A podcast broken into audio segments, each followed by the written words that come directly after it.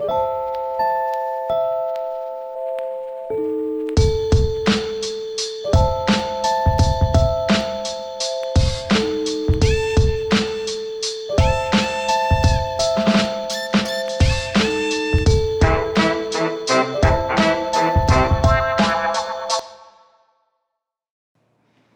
this is Donna Otto, and we are Modern Homemakers. Thank you so much for joining us. And for those of you who have been joining us for a long time, if you're new to us, we welcome you. And we often start our broadcasts by saying, Welcome, welcome, welcome.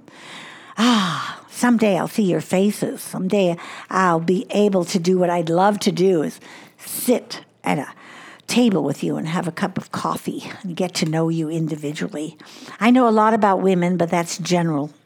And I know a lot of women, and that's specific. And there's no way I could get to know all of you. But I do want you to know that the team of people who prepare these lectures and I prepare the lectures, but prepare for podcasting and putting things online and changing the website and the board members who support and keep modern homemakers in line doing the things that we've agreed to do often pray for you. So we welcome you. There are many things on the website that are available to you, some for purchase, some a lot of free resources that are one page items. Sometimes they're linked to a series that we have done, books that we recommend, audio. Um, a thousand podcasts or more, but more than that, there are some video series that we would encourage you to look at. So, especially the one that is called um, Choices Matter. Choices Matter. That has been a life phrase for me. Choice is a decision, and the choice I make matters.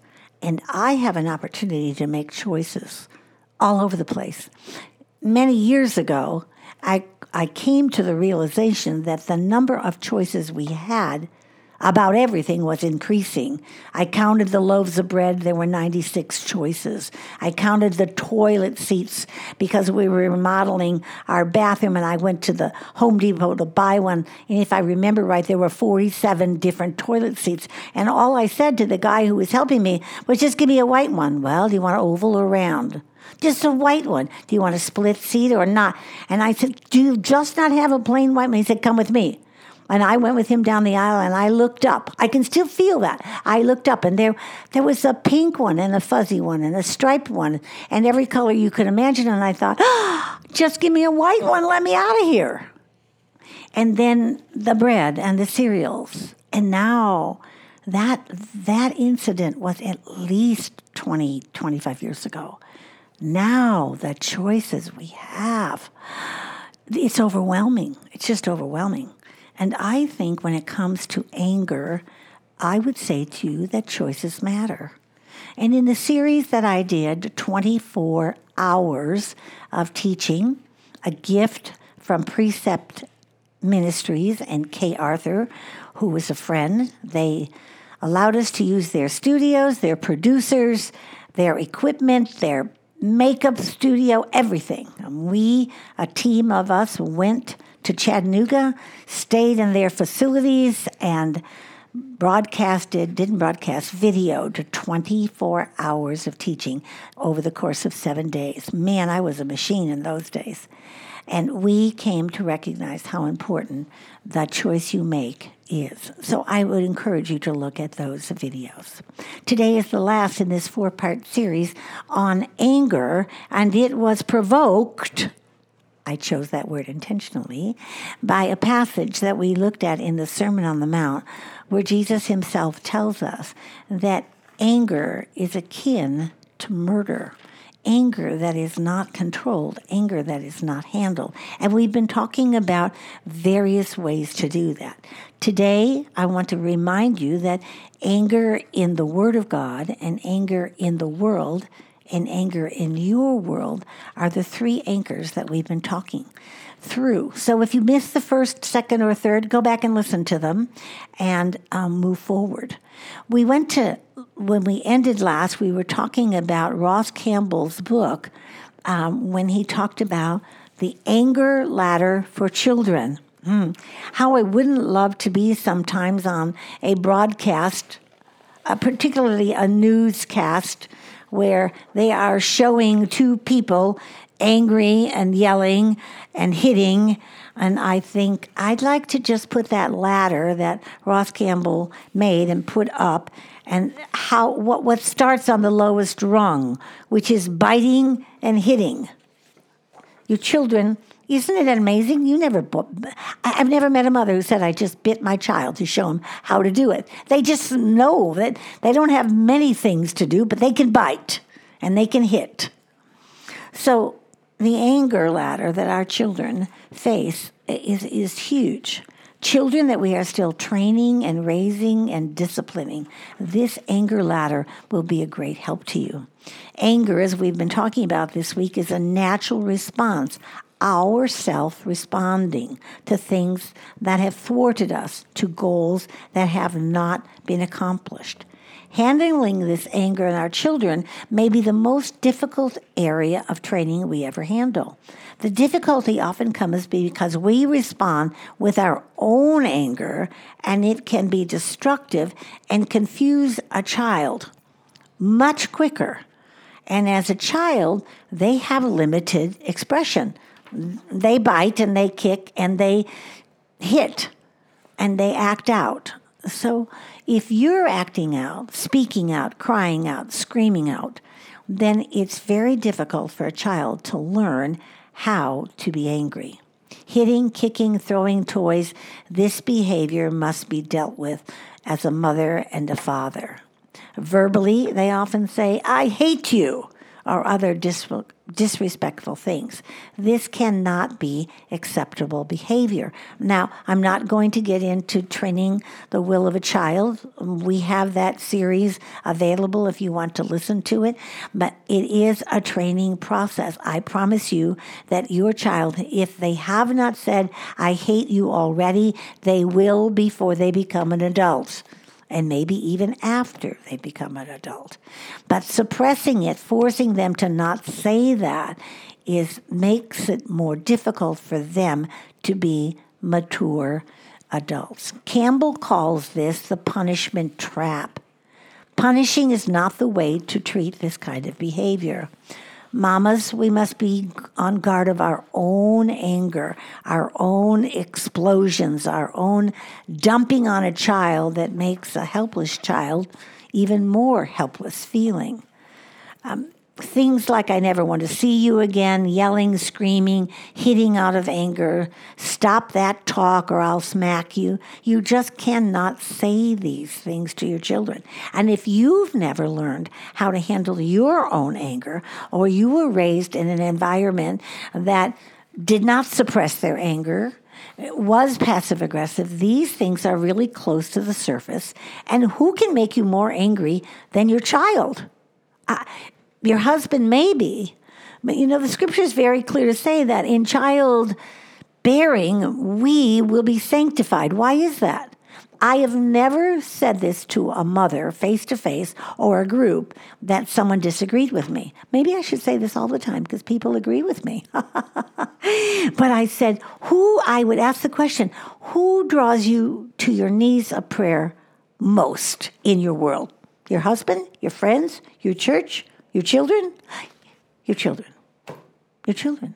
I, I don't really understand it. I do think sometimes I understand it because these children, for the majority of us, grow up in our wombs or we adopt them, and in our adoption process, we make an even better decision, I think, than the decision we often make to have a child. When we do these things to our children, yelling, screaming, hitting, hitting out of anger, we effectively close the child to learning how to handle his own anger. And more than that, we don't say to them that anger is an okay emotion. We're just not to cause ourselves to sin. better not do that again. However, we know that his anger will pop out someplace else if they use passive aggressive expressions. And this makes disciplining for you, training, a nightmare, just a nightmare. Passive is closed, secluded, not open, and not honest. A child dawdles, is stubborn, forgetful. These are things that get to a parent aren't they? How many times have I told you? I told you we were leaving home at nine o'clock. And the one way that uh, children do to get back at us is, um, especially during the years before they're toilet trained or are being toilet trained, they soil their panties. It is quite an intentional thing. You can make me go to school, but you can't make me get good grades. You can tell me what I'm going to eat, but you can't put food in my mouth and make me chew it. And, and you can't see what I'm eating when I'm not with you. I have had mothers say to me, I don't know. I put before my child this kind of food. I, I buy the best, and they're just getting fatter and fatter. And I say, What grade is your child in? Sixth grade? Is he with you all the time? No. You cannot tell a child what he's going to put in his mouth all the time. You cannot. I can remember a young woman who became a very important part of the homemakers ministry as she grew. And she came to me and she had a daughter who was refusing to eat. And what should I do? And I said, Well, what have you tried? And she tried all the right things, just all the right things. And I said, Well, there it is. You're going to leave it right there. But you're going to ask God, what is it that this child is trying to get your attention about. Oh, maybe 10 days later, I went on a walk with this woman and she said, Your advice to me was perfect. And I said, Well, thank you. That's very kind. I don't remember what I said, but what happened? She said, Well, I went to the Lord and said what you had said, which is, What is making this child so upset? That they're refusing to eat and make such a drama at the table. And, and I can still picture it because she said, I told the child they could not leave the table until they cleaned their plate. And she said at 11.30, I sent her to bed. And she said, I didn't want to send her to bed, but I had to go to bed myself. And I thought, you see how that stuff just doesn't work. I said, So what, what did the Lord tell you? And she said, What the Lord told me was that this child, and she had five children, was not getting enough of my time. I can clearly remember it because this was a girl child in the middle of those five children.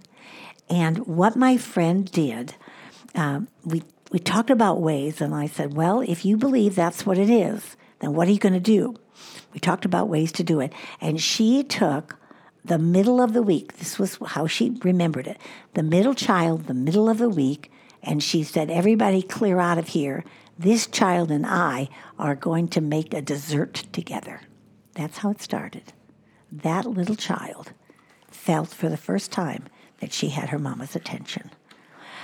These things happen to us. We have to be moms and dads who are aware of behavior and aware of what passive aggressive behavior looks like and close enough to the Father to listen to the Father, the Heavenly Father, who gave birth to this child and who will care for this child till his death. Unlike you, the mother, who will not have that kind of power over a child. You can lead a horse to water, but you can't make them drink it. And these behaviors can be indirect, they can be self defeating, they can be destructive, they can be releases of pent up anger about other things. But it's not that we can fix it. We need to help a level of understanding. We need to recognize and help them understand that being angry is an emotion that it's okay and that we just need to be able to handle that anger. We need to be able to speak it without hurting anyone and we need to be able to be clear with it. Passive aggressive behavior is the most common behavior. So, understanding what passive aggressive is and what it looks like, remembering that anger is normal, remembering that Jesus felt anger, remembering how you've come through your own anger training courses, whether it's in life or in a course to help you develop anger resistance. Anger if suppressed, will come out. passively, and passive is destruction. Training a child is the answer. And sometimes we train to suppress, we train to be passive, we train to do what is proper. It is difficult. It is a long and tedious process. For 16 and 17 years, we are training them to do what is proper. We think that is good. But in fact, it teaches them to suppress or be passive or to be immature. The most mature is verbally pleasant and with the person who you feel angry. By the time a child is six or seven years old, he can say that he is angry and what he is angry about. Now, he can't be angry about everything, Mom. You know, once you give the power of that to a little child and say, Now tell me what it is, Johnny. What are you angry about? And the child tells you, Okay, now what are we going to do about that? Sometimes we can fix things, sometimes we can't fix them. Ephesians tells us that we are not to provoke or exacerbate our children to anger. Do you do that? Do you have a child who's very different from you and you're forcing that child to live life in your way? I promise you, you are provoking or exacerbating that child to an anger, whether it's released or it's stuffed. So, what are we going to do? What are you and I going to do as women of faith, as wives, as mothers? We must learn to express our own anger. We need to be able to verbalize it. We need to be able to be pleasant about it. We need to be able to verbalize it pleasantly and not expect anything to change. And we need to, with our children, those of you who are raising young children right, right now, you need to continue to verbalize the truths and being pleasant and making time for them to verbalize back to you you need to control your own anger. The Bible is very clear what he says about anger. And I tell you, I have for years talked about the hurried life. I've said thousand times we should never tell our children to hurry up. We should have time to raise our children to make them know that they are loved by God and loved by you. It takes time.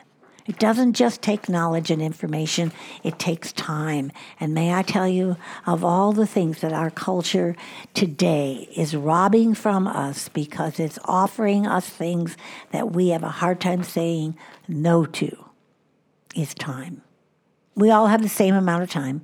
We have seven days and 24 hours a day. And then sometimes we look at someone and we say, How do they get all that done?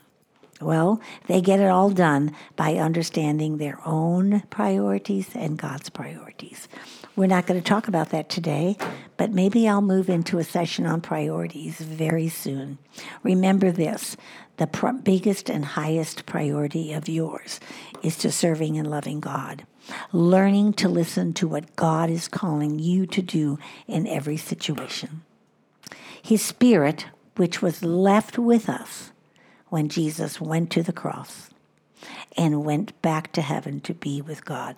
The Holy Spirit lives within us. Those of us who have said, Yes, I surrender myself to you, Father, Son, and Holy Spirit. The Holy Spirit speaks to you, He lives within you. Learn to listen hard and then do what He tells you to do. Remember, the common begin and the uncommon finish. Go out and make it a very uncommon day of listening for helps about anger.